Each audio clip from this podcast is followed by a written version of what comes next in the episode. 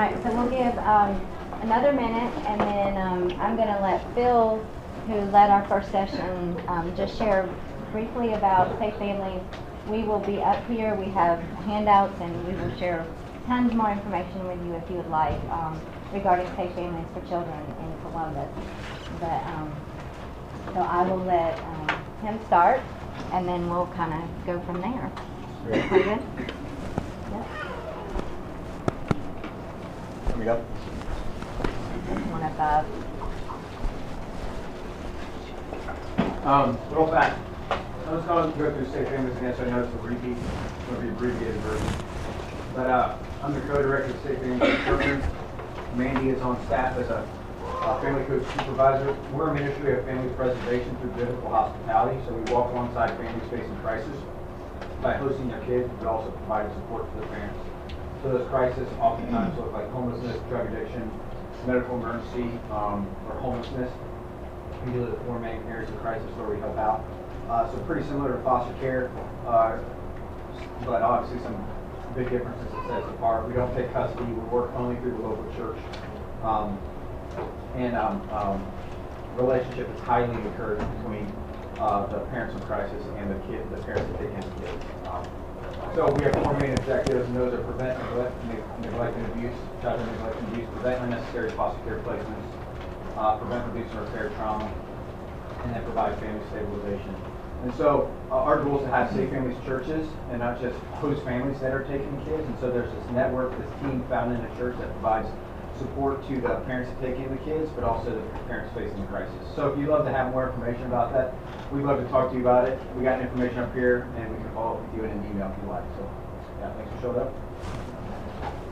And again, at the end, please come forward if you have more questions and, and want to chat more about that. So thank you all who for, were here in the first session and um, had a, a great intro into trauma and caring for kids um, that come into our care or come into our churches from hard places.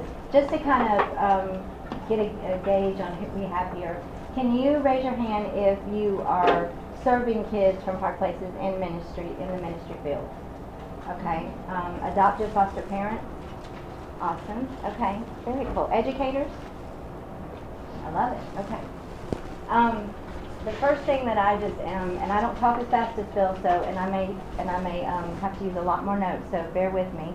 But, um, I've got a lot of stuff that I hope we get to cover, but if we don't, um, then the Lord will do what, um, He wants to do, is what I believe. Um, the first thing that I always tell people is whether we have been called into foster care or adoption or safe families or into the um, caring for kids from hard places in the ministry is, and it's our own families um, kind of adopted um, belief, is that we get to do this. We get to do this. Um, we have been invited by the Heavenly Father into these sacred spaces and um, we count it as a privilege as our family.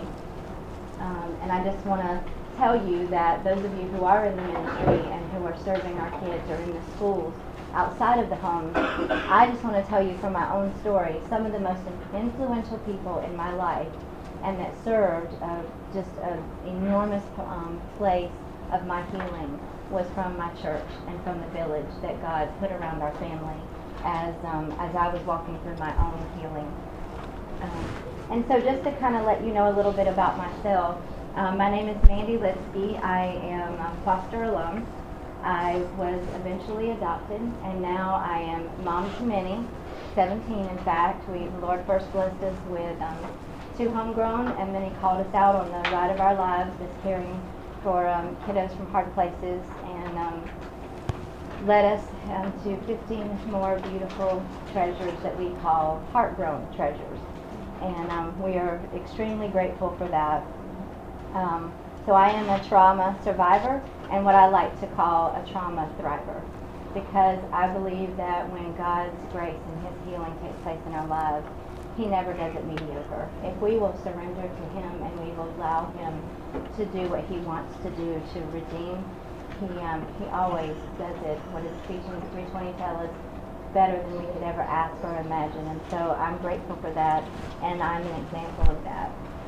Um, my qualifications here to share with you today, um, I don't have a lot of letters behind my name. What I have behind my name is EXP, and that's called field experience, or what my friend calls um, street cred, because I've lived it. And I've lived it both as a, as a child who has experienced trauma and also as now a mom.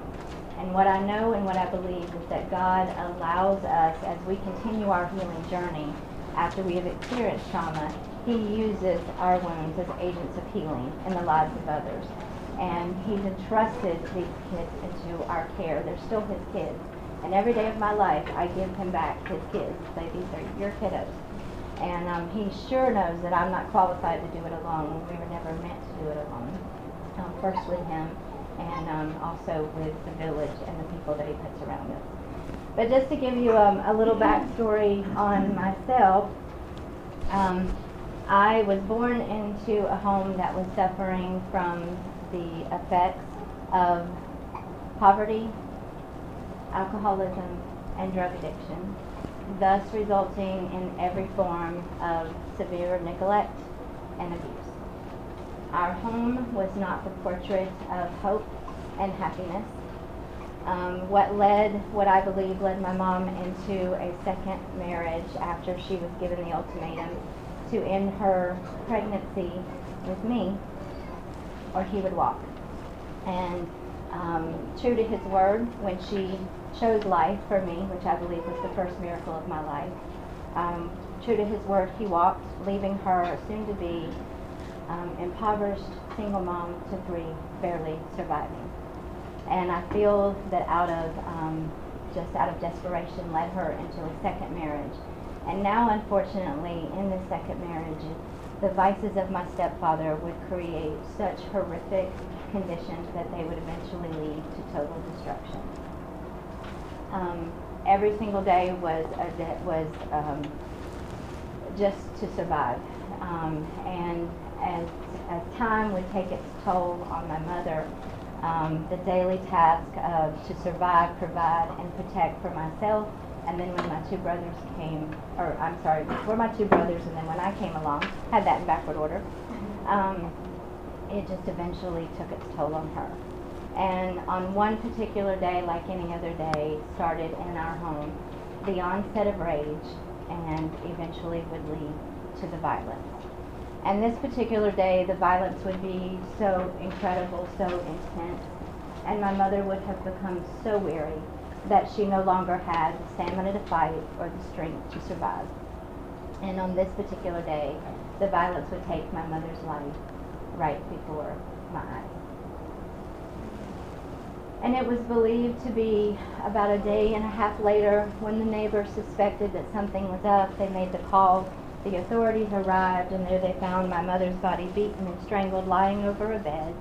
And over in the corner was an abandoned, battered little girl shivering, ever, ever so fearful to be touched, but absolutely desperate to be loved. And when the appropriate calls were made and no one came forward to claim me or was deemed acceptable to care for me, I would enter into the foster care system and I would be given that lovely title of Ward of the State.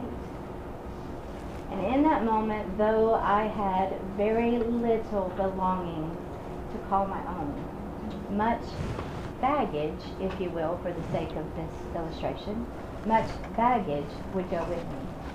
For you see, trauma is not checked at the gate.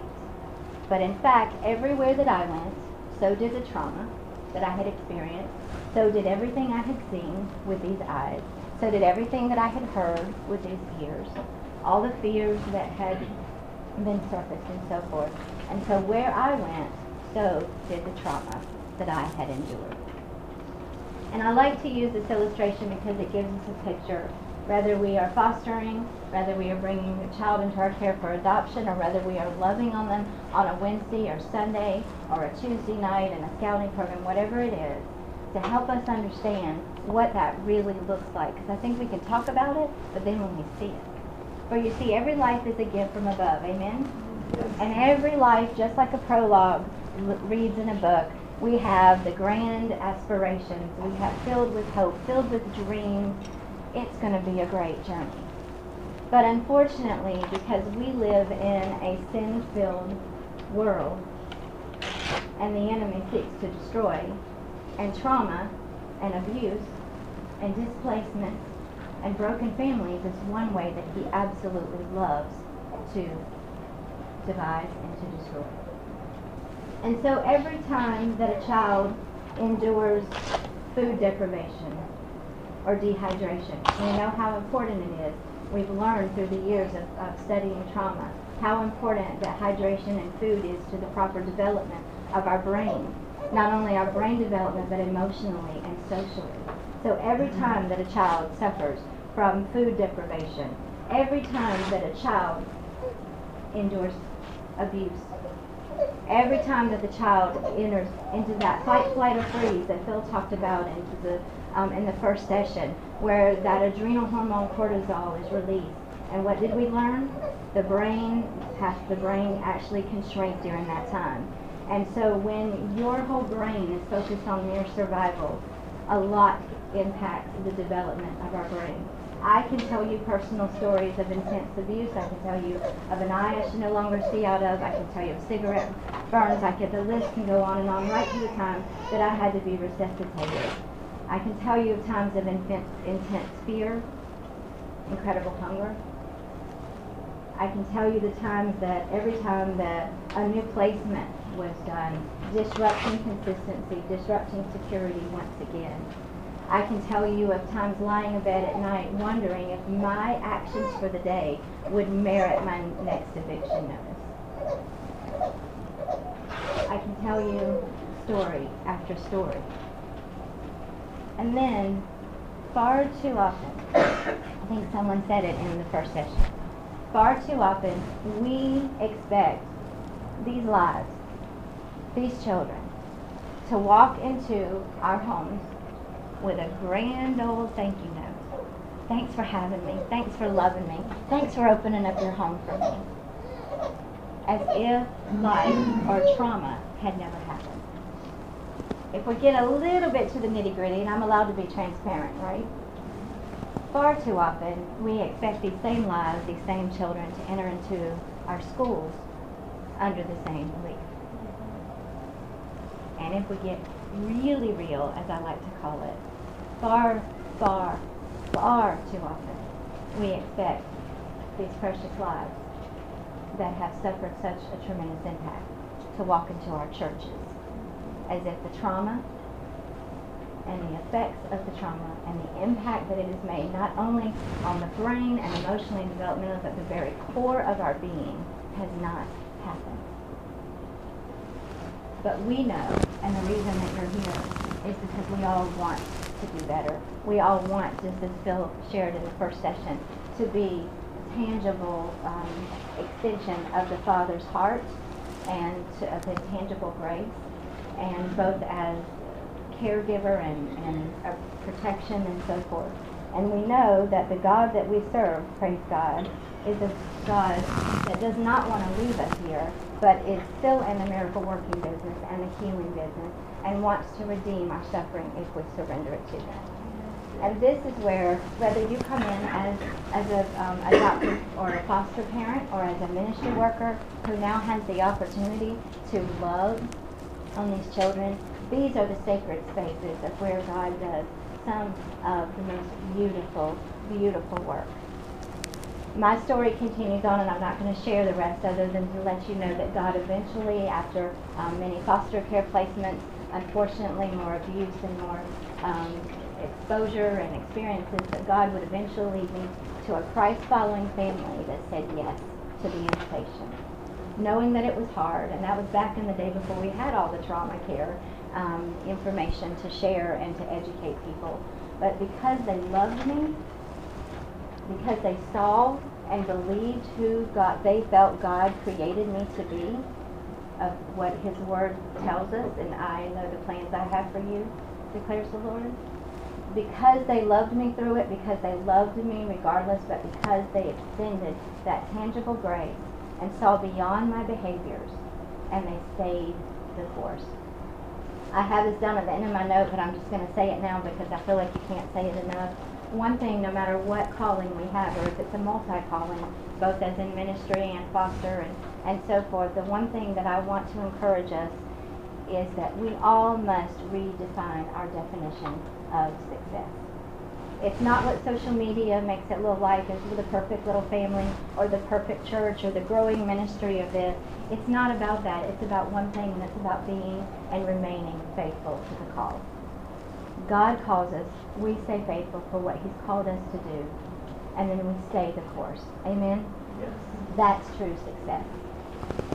Um, today, because we have such a limited time, um, we, as we talked to earlier, we can barely kind of touch on the surface.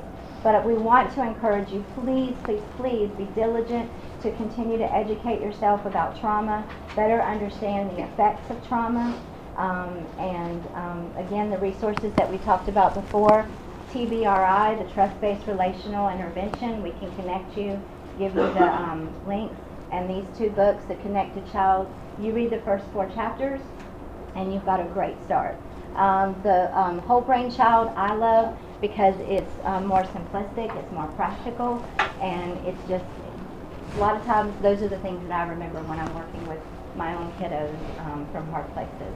And then, um, in addition to that, to just I want to encourage you to continue to advocate um, for these children that God has entrusted into your care, however that that may be. The first component, and Phil got to cover a lot of the technical stuff. I'm going to cover a lot of the practical things of just um, of um, how we can do this day in and day out, and, and just to give you some um, just to give you some illustrations. Um, grace and compassion are key components, and you probably get that already. But in just a just a second, I just want you to think back in your life of even one time, a significant time in your life, that someone, whether it be a parent, a family, extended family, family friend, a teacher, a sibling, or even a child, extended you grace that you did not. Just one. I bet you could think of more than one. And remember back how that made you feel. And the power that that had. And the empowerment that it gave you to continue on and to, to persevere. We all know that God gives us incredible grace. And so we all can relate to the grace that God has given to us. So compassion and grace are key concepts that we have that we have to take seriously.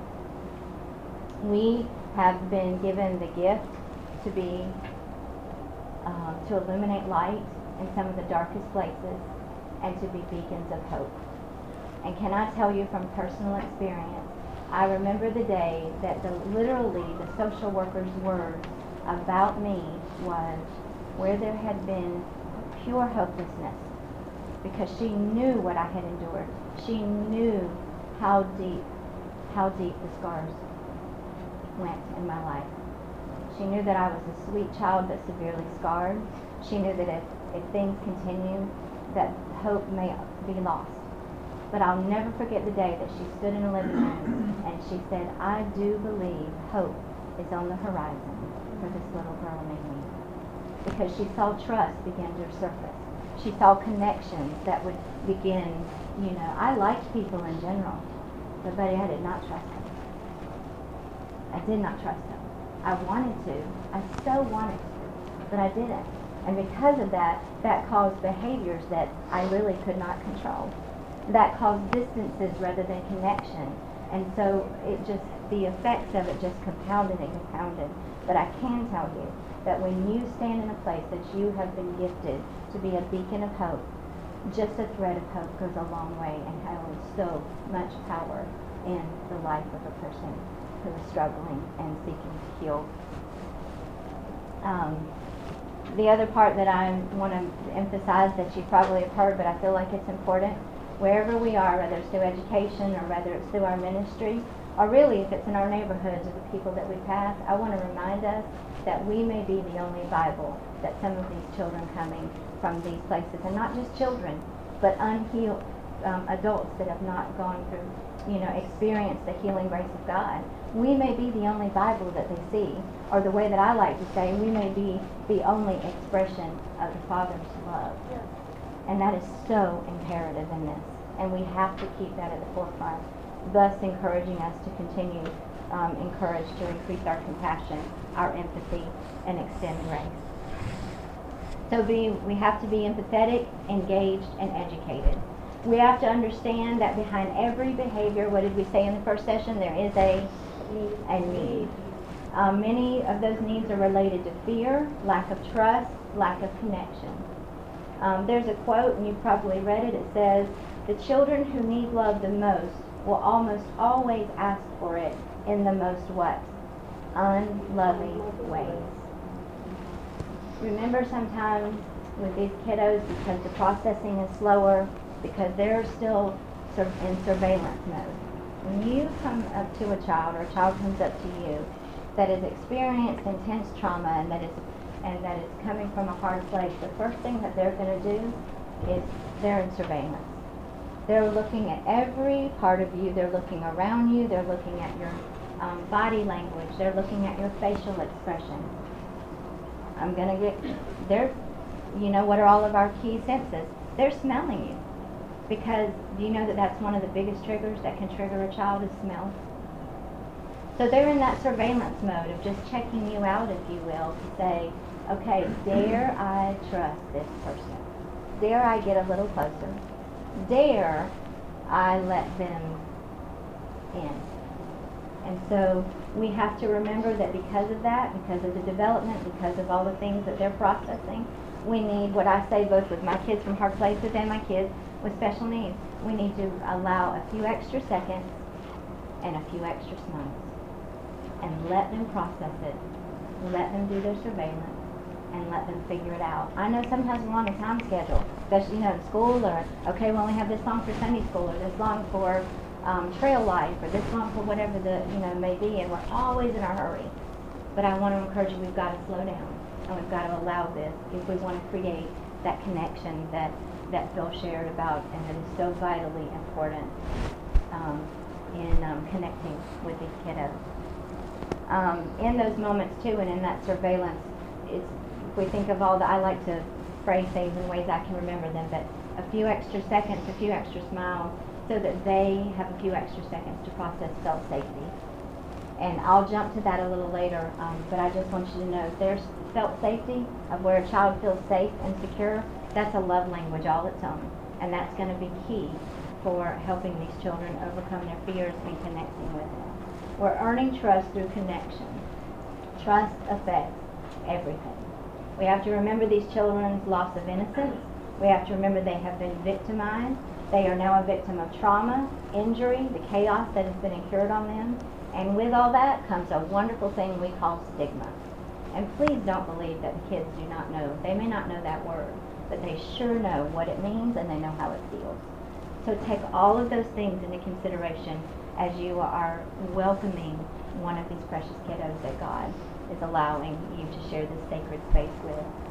Phil said it in the as part of being educated and, and engaged and so forth, we have to increase intentionality and we have to increase curiosity. What I like to say is we have to learn to be darn good investigators.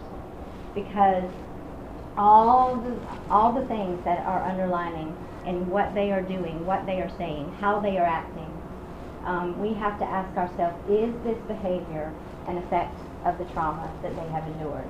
And I can tell you that most often the answer is a resounding yes. There could be, are there triggers present? I said something about smell. Is there someone that reminds them of someone? Is there a picture that they remember seeing in, in, a, in an intense situation when they were trying to merely survive? One of mine was eggs. I could not stand the smell of eggs for all the right reasons for the most part of my life. And when someone forced me to try to eat eggs, do you think that, that they that I let them in? It was a foster home, and they thought they were doing the right thing. They thought, you know, but that right there caused such a disconnect, and um, unfortunately hurt our connection with them. Are there sensory sensitivities? any child that has endured trauma, there are extreme increased chances of sensory sensitivity. Smell, sight, touch. People that wore Jergens hand lotion couldn't be near me. No, you have to hold their hand. No, I wouldn't. Remember what Phil said in the first one? Oftentimes we have to remember it's not that the kids won't, but that they can't.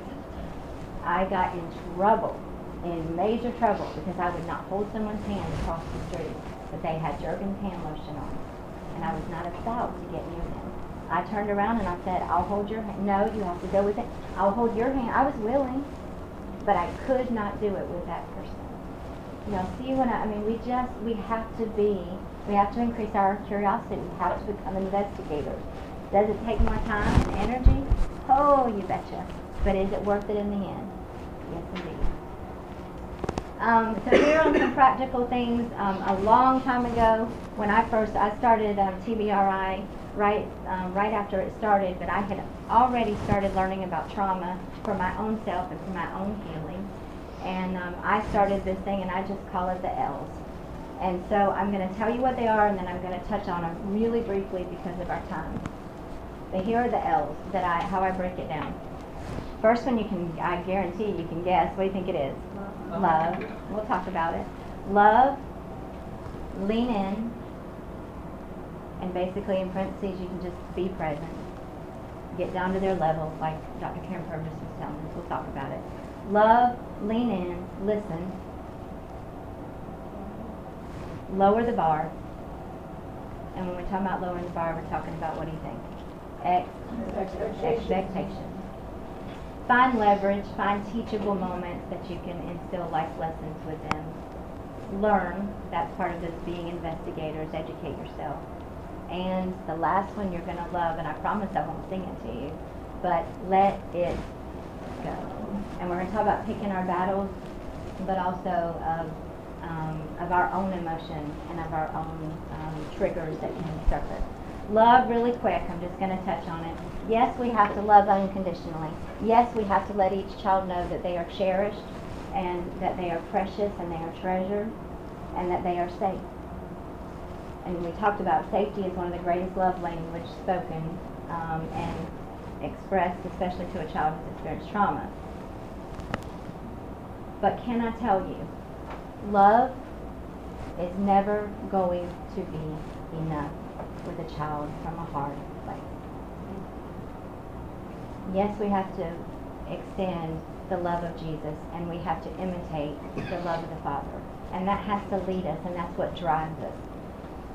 In our family, we say that his heart causes his, um, um, and that he, and his hand drives us, and that, you know, that's what leads us.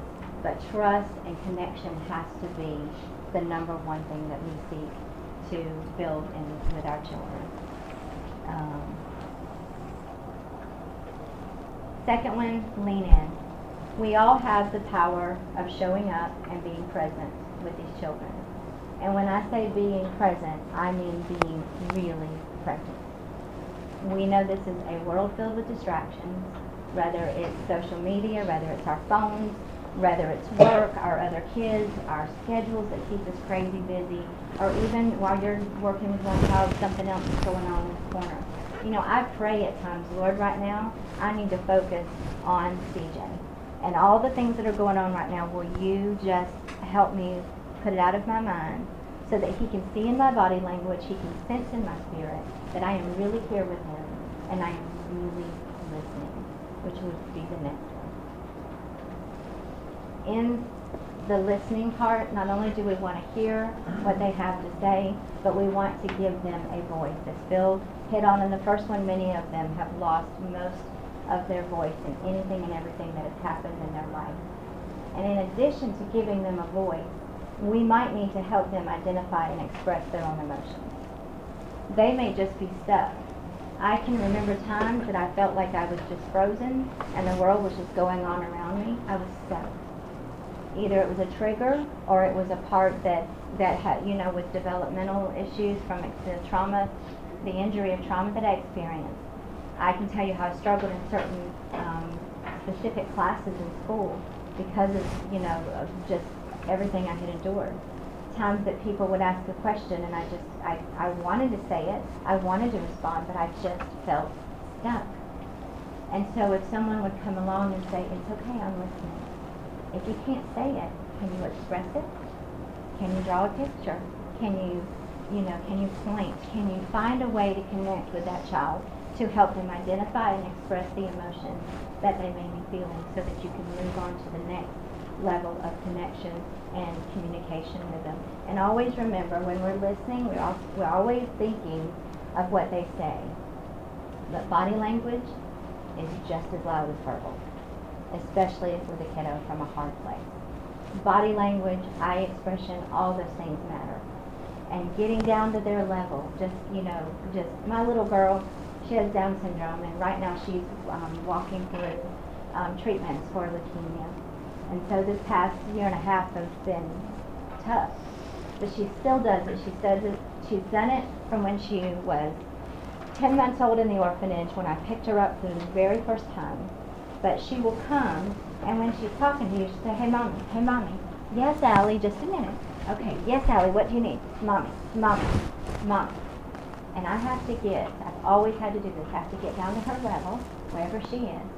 I have to turn my face completely to her, and if I don't, she turns it for me. and she will grab my cheek, and she'll say, Mommy, yes. And then she'll finish telling me what she wants. She will not lull from over there. She will not try to talk to me. And she doesn't just do it to mommy. She does it to everyone. She does it to her teachers. Now, you know how much extra time that takes? But what if they found connects with my little girl and what they need to do? Stop, lean in, listen, and give her that full, undivided attention.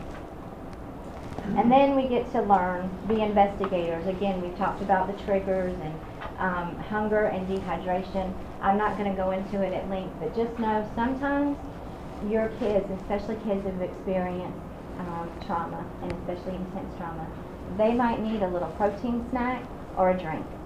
My son, he was cleaning his room yesterday.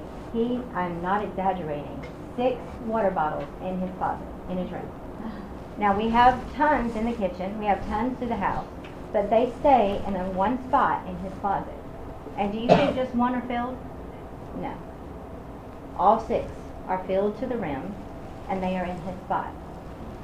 I've learned to just give up that battle, and he can have them because he needs to know. A little boy that came from Haiti and experienced hunger came out with, you know, belly distended, so thirsty, so hungry. I can tell you about the time that he literally jam-packed almost a loaf of bread in his Jeep. And it took me hours to convince him that if he would just give me a little bit of that bread at a time, I would give him, I had new bread out, and I had all the toppings, honey, jam, syrup.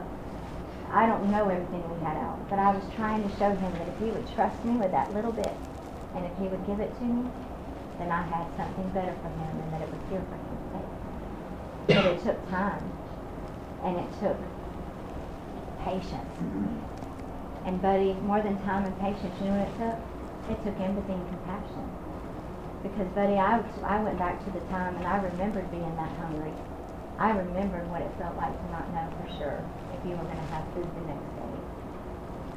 And so in those moments we just have to stop and we have to be willing to learn and investigate. But they might need, um, they might need a little snack and they might need water um, or something to, to hydrate. Um, and then when you talk about learning, can I just encourage you, as we encourage you to engage and encourage you to educate yourself, this is the um, acronym that I love, so please don't take offense to it. But this is the one my pastor used. We have to continue to be what? Learners. We have to be teachable and we have to continue to be learners. So what I like to say is stay FAT. Flexible, attentive, and teachable. That's what my pastor used to tell us all the time from the pulpit, and it stuck with me, and it's exactly what we have to do. We've never arrived, we've never learned everything, that we've got to continue to educate, learn about our children, and learn for ourselves. And again, I know I'm flying through these fast, I promise, I- if there's any that you say, what did you say? We'll go back afterwards and we'll make sure that we cover it. And then, um, the next L is lower the bar. um, and expectations. Um, I did a breakout a few weeks ago on this, and I basically summed it up like this. For everything there is a season, and with every season a change is necessary. The same is true when we welcome new additions into our homes, churches, ministries, and schools from hard places. There are changes that will be necessary. Committing to these changes and cultivating these changes into our homes or our ministries, into our, into the, um, effectively connecting with them, committing to the change and cultivating them is just as big of a part of our yes as our initial yes. They have to be. If we want to be, if we want to uh, connect with them and if we want to be able um, to help them through their healing. And it has to be an individualized instruction. One rule can't be for all. You've got to see what those, what that child's experiences are. Again, the investigators learn. You've got to see what that child's age is. And just because it's their biological age does not mean it's their developmental age. And so you have to make um, some exceptions for that. And we just have to lower the bar. A quick illustration that I think just sums it up the best for me. And it, it's kind of a silly one, but a few years ago we went on a girls' trip and we went to New York and we were going to go to the Rockefeller ice rink. Well, I was all excited. I had skated, you know, 20 years ago. I could get out there and do it, and I was going to get around there and, you know, and just have a grand old time and make this a wonderful memory. When we got there and I got my boots on and I felt wobbly and I felt shaky and I got out there on the ice, I realized really quick that I was going to have to lower my expectations for that day. Now, my friends and I, we were all at the same place. We all had the same goals. But for me, to make it around that rink even once, I was going to have to lower my expectations. so I decided that even holding on, even walking around was not going to be good enough for me because there were all these people, including my friend that is 15 years older than me, just skirting around this ice skating rink, you know, and doing flips, and, you know, and all this stuff. But for me, if I was going to make it around that ice rink, I had to stay close to the edge, attached, couldn't let go because that's where I felt safe. And that's where I knew that I was going to be successful to make it to the other side. I had to lower my expectations. But in the end, was I successful? Yep. Yeah. It just took me longer. I had to do it differently.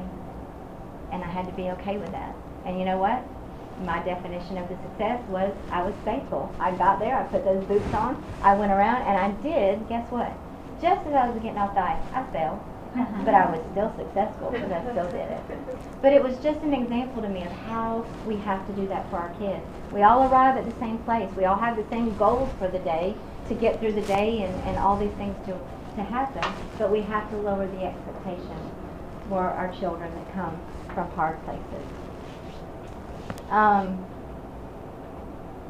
let's see. If um, if we want to connect, we have to love them and meet them and lead them individually, um, and we have to meet them where they are.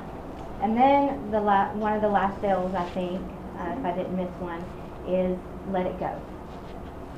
Whether it's in your home, in your ministry, at school, we have to pick our battles. If we don't, we're just setting the whole thing up to be unsuccessful, right? We have to learn to do that, and we have to. Phil said the the key word that we use in the trauma training um, in any setting is learning to compromise. And why is that so hard sometimes for us to compromise? Because of that control, right? We're the parent, we're the teacher. You need to listen. You know, it, as Phil said, that go-to parenting. It just kind of resurfaces, even when you've been doing trauma training for, I think I'm close to year 14, 15, I don't know. I still have to remind myself um, but I, I have to I have to pick my battles, and the things that are not super important, we let it go. Our kids, I cook. Um, we are, you know, I have 17 kids, and when we're all together, whether it's 10 of them or 12 or all of us together, not all of them are going to like what we eat. We do not engage in food wars.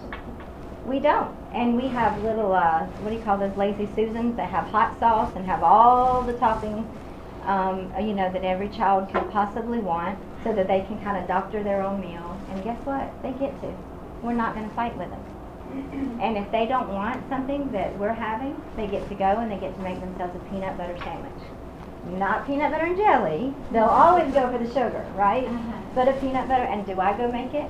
Now, if they're capable, if they're a two-year-old or something, but if they, they know the rule, or the, the compromise, I shouldn't call it a rule, the compromise in our family, they can go make some toast and do want. We find ways to compromise and to let things go. And one of the key things that you're gonna have to let go is you're gonna have to let go of that frustration. You're gonna have to let go of perhaps um, that pool of resentment that has been building before you dive into it, and then you say something or do something, and you lose connection. You're gonna have to let go of that bitterness because you know the child has whatever again and again and again. You know, we talked about manipulation. We talked, you know, lying and stealing, manipulating, whatever the whatever that behavior that is screaming, "Hey, this is my behavior, but I've got this enormous need, and I don't know how to express it any other way except this way right now." So we've got to let that go. And if you need to, sing the song as you do it. It helps. My kids will go, uh-oh, mom's letting it go. Um, we have to be, um, and I wanted to say when you let when you let it go, I just want to encourage you to know that when you let that go and you let that release that from your heart, and even what's consuming your mind and your emotions, something beautiful wants to grow there. So let it go so that that's something else, that that connection is um, one of the things that we're focused on. We talked about not being punitive focused and, and we don't want, it's not just about, it's not just about their outcome We have to be heart focused. we have to be more focused on their heart and the connection and ultimately their healing. And we have been invited into this journey that, that God is healing. Now, we walk with them through the healing, but we all know we are not the healers. Amen? Amen. Amen. There's only one healer. we are just as desperate in our own lives for the same love and the same grace that we're extending to these children, just maybe in a different way or different capacity. And there's one word that I tell people that we have to take out of our vocabulary at all. We never fix anything. Okay? I'm, I'm in a church activity, but I say it at church, so I'm just going to say F fit for fix. Fix is like our F bomb when we're talking about connecting and working with kids because we never fix. We're just invited in to walk alongside as they heal and as God is doing the healing and we're the conduits and we're the vessels. Um, so um, not punitive, more focused on the heart, and remember that triangle that Phil talked about. Just re- remember, connection takes up the most time. To connect, empower them, encourage them, champion them on. And again, if you're in ministry and you're getting to do this, you don't know. Maybe you do, but perhaps you have no idea what they're going back home to. Or you don't know what they lie awake at night and the thoughts that resurface in their mind and the memories that take over. So in that moment, utilize that gift that you have been given in that sacred space to love, lean in, to let them know the love of Jesus and to let them experience the tangible grace of Jesus and compassion. Be um, proactive in telling this child's story, whether if you're a parent, to educators, to ministry workers, that's up to us. Obviously, protect the key parts of their story, but explain. You have to advocate for them. You have to advocate and you have to go before them and kind of set the path and say, this kiddo is going to need a few extra seconds. And they're not going to do well if the lights are this high or this low or, or if you put them in this.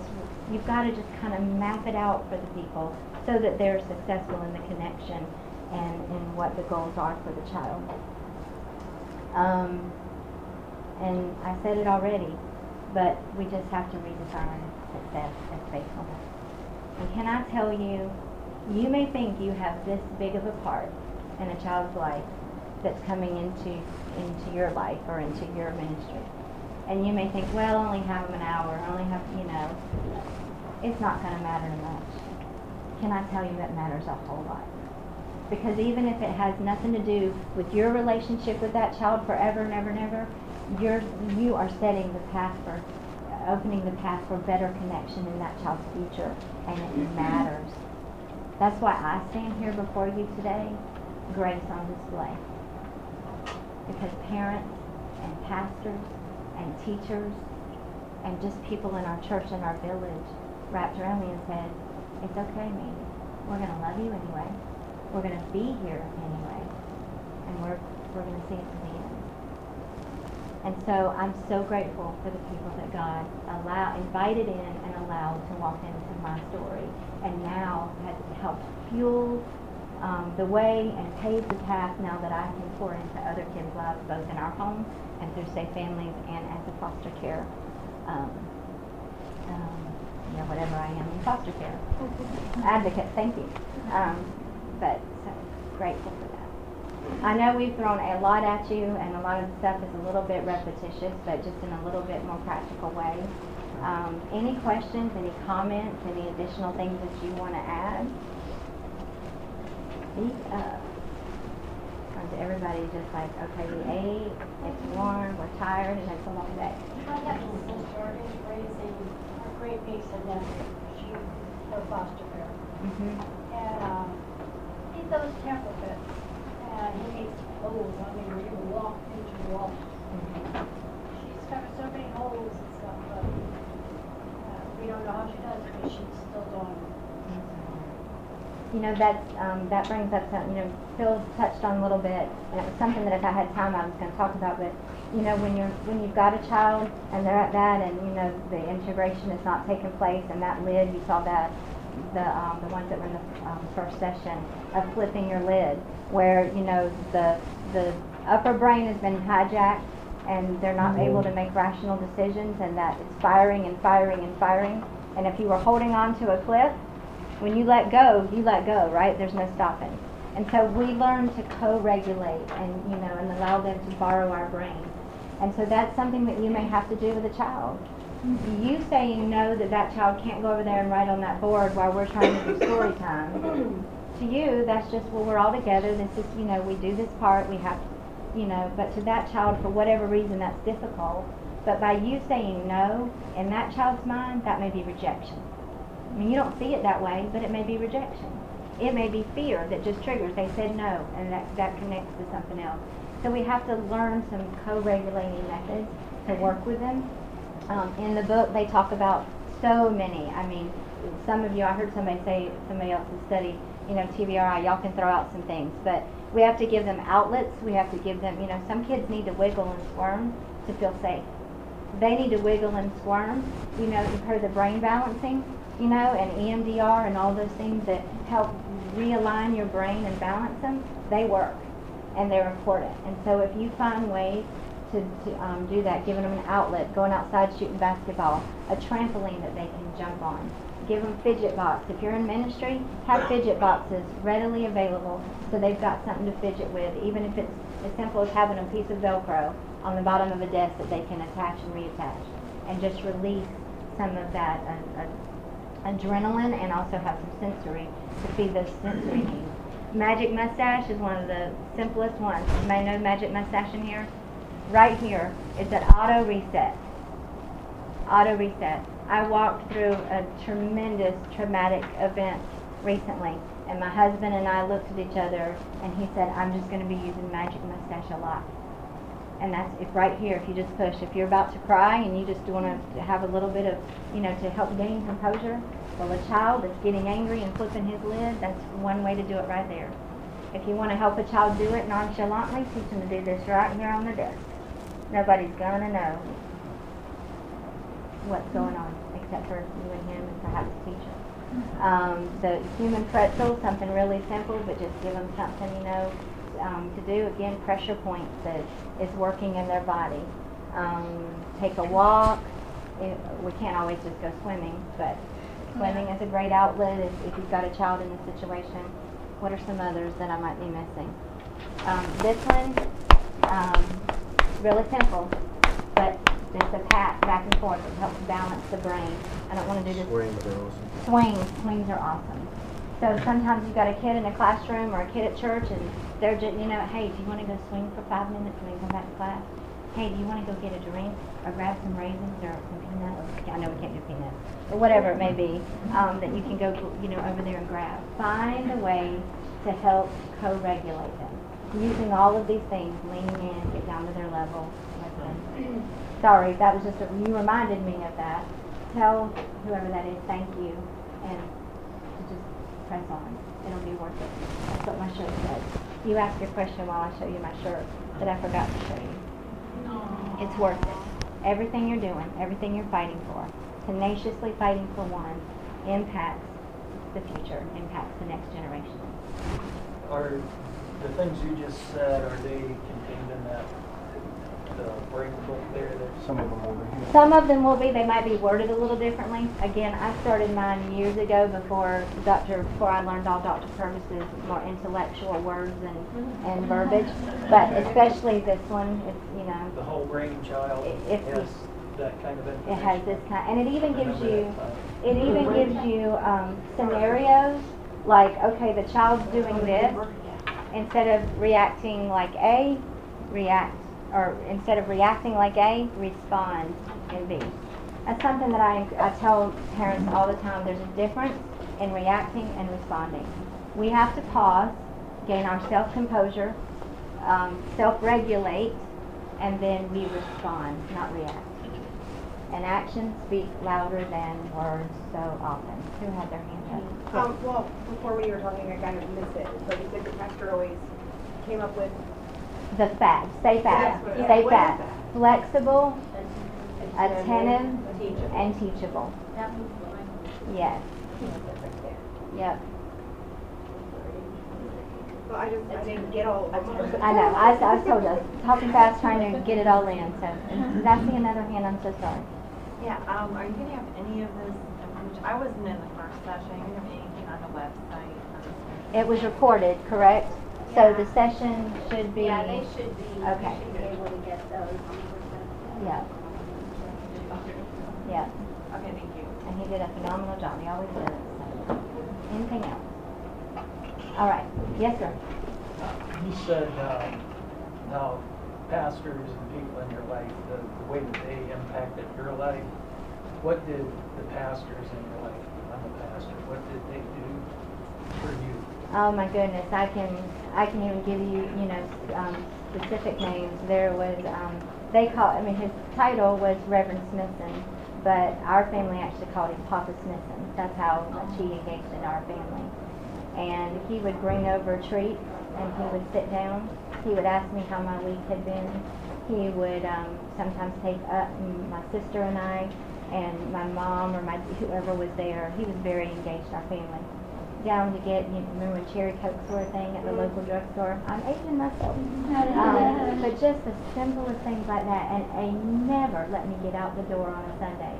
As busy as it was, he would ask somebody, find Mandy, so I can, so I can get my hug today. Um, he just, I knew I was important in his life and in his care. Um, Pastor Maynard, I can give you another, we would go out to Shoney's on a Sunday night, and he would always, in the step, he would always say, hey, where's Mandy sitting? And he, if he had the opportunity, he would invite me to come right down there and sit next to he and his wife and everything. So much so that I can tell you many times that I drank his sweet tea instead of mine, or he would share his dessert or things like that. You know, they weren't anything that was huge, but it was consistent. And I knew that he wasn't just saying it because he was the pastor and because, you know, he had to. He showed me that um, on a personal level that I matter. And honestly, the list could go on um, of just the ways that they would just pour in, give an extra second, extra time, encouraging and championing me on, and letting them know that despite whatever I did, they still loved and they were still going to be present in my life. And they prayed for me. Um, oh boy, did they pray for me. And they taught me how to pray along with my mom and dad. I'll never forget sitting in a circle on the floor. My pastor got down on the floor and he said, you know what, we're just going to pray over this right now, meeting. And we did that together on a Thursday afternoon at 4.30. I know because I was missing one of my shows. but that mattered and I still remember it to this day. But um, yeah, just so key. How, how old were you when you when you got to your adopted family? Um, when I got it, my and so mine is a really long story because there were a lot of complications, and a lot of things. Mine was not the um, typical adoption, and um, back in that day, if you were placed in the home for foster care, you could that family could not adopt you. So if you were placed for care, that family couldn't adopt you. And so I was moved and moved. And finally, it was my social worker and um, that spoke up and said she cannot, she cannot handle any more changes. She, we've got to step up and do something. And so she fought against conventional thinking. And she, what I found out later, she was about to retire. And she finally said, more importantly, sorry for anybody that I'm offending, but she said, more importantly than all these rules is I'm going to make a difference in this child's life and I'm going to help this child, you know, turn around. So by the time that I got there, um, I was eight and a half, but my adoption took, you know, quite some time. But I was one of the first of ten children to be adopted by a foster parent in, um, I think it's fifteen states. So it was a miracle, Wow. another miracle. Yeah. Y'all have been amazing. Thank you so much. Father, thank you for every person that is present. Thank you for every yes that they represent. And I pray, Father, as they put their yes on the table and then they let you come and ask the questions and lead the way, that they will surrender, that you will just give them what they need as they're diligent to educate themselves and, and to um, persevere and to make a difference. And Father, I pray in the moments that they feel inadequate, that they're reminded that all they have to do is show up and be the hands and feet of Jesus. And you promised you would never leave us and you never called us to do it alone. So Father, I pray that you just go with them, encourage, and just wrap around them, we pray. And we'll give you all the glory in your name. Amen.